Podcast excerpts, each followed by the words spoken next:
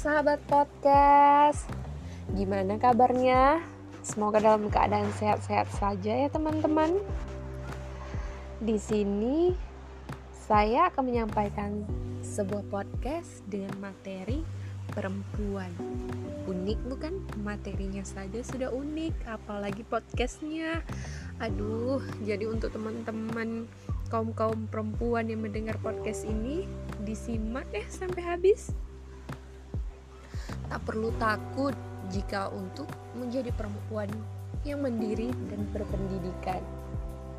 Di zaman sekarang ini, emansipasi perempuan itu sudah semakin didukung karena perempuan sangat diperbolehkan untuk mendapatkan pendidikan yang setinggi-tingginya dan diizinkan pula untuk melakukan berbagai macam pekerjaan yang biasanya pekerjaan itu dilakukan oleh kaum laki-laki akan tetapi stigma masyarakat yang ada mas yang ada masih menjadi sesuatu yang menghantui para para perempuan karena banyak sekali ya versi-versi terbaik dari dirinya seperti umpatan-umpatan yang sering kita dengar pasti teman-teman sering dengar nih umpatan ini kamu itu nggak usah sekolah tinggi-tinggi, nanti susah dapat jodoh loh.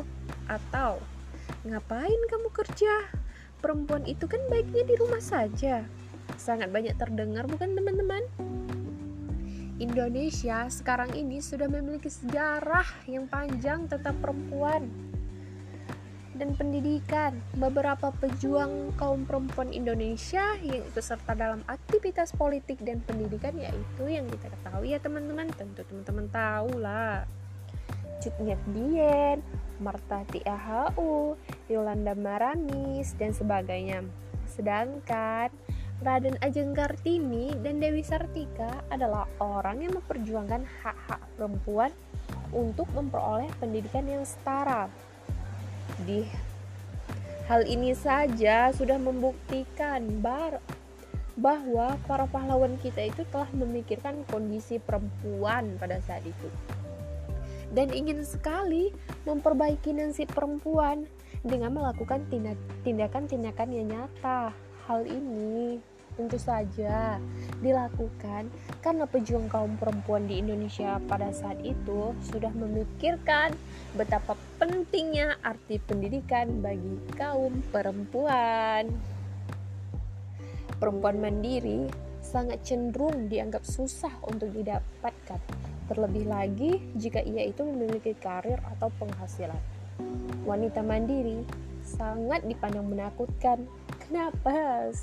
sampai dipandang menakutkan karena mampu membuat kaum laki-laki itu insecure. Wah, wah, wah, hebat kali ya Pak perempuan ini. Karena mayoritas orang itu masih menganggap kemapanan seorang perempuan itu tidak boleh melampaui kemapanan laki-laki. Perempuan tidak boleh terlalu pintar, tidak boleh terlalu kaya, ataupun memiliki kelebihan lainnya yang melampaui kaum laki-laki karena derajatnya perempuan itu berada di bawah laki-laki. Hmm, menjadi perempuan yang mandiri dan berpenghasilan tentu merupakan wujud terima kasih kita. Tentunya terhadap orang tua kita. Saya ya teman-teman. Saat ini saya sedang kuliah masih di semester 5 jadi di dalam pembelajaran daring ini saya itu bisa memanfaatkan dengan berjualan es supaya ada penghasilan tersendiri untuk membantu keluarga tentunya. Perempuan yang memiliki penghasilannya sendiri itu perempuan yang lebih berani menghadapi masa depan yang menantinya. Dia mampu membiayai kebutuhannya sendiri dan mengatur sendiri keuangannya. Selain itu, sebagai perempuan yang mandiri, kita tidak perlu takut untuk mencapai pendidikan yang setinggi-tingginya ataupun menggapai karir yang sebaik-baiknya. Sangat penting bagi kita, kaum perempuan yang mandiri, tidak boleh tergantung pada orang lain atau mengandalkan sesuatu untuk membantu kita. Jadilah perempuan yang mandiri agar kita tidak dianggap remeh ya oleh kaum laki-laki. Jangan sia-siakan emansipasi yang sudah semakin terbuka dan luas ini Tidak ada yang bisa menjaminkan akan selalu ada orang lain yang akan membantu.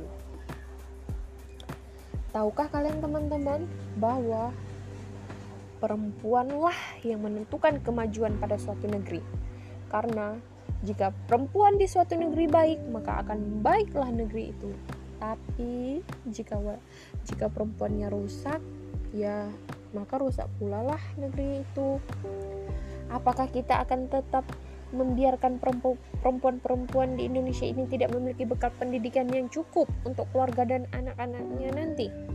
Dan apakah kita akan diam saja bila negeri yang kita cintai ini hancur begitu saja? Tentu tidak, bukan?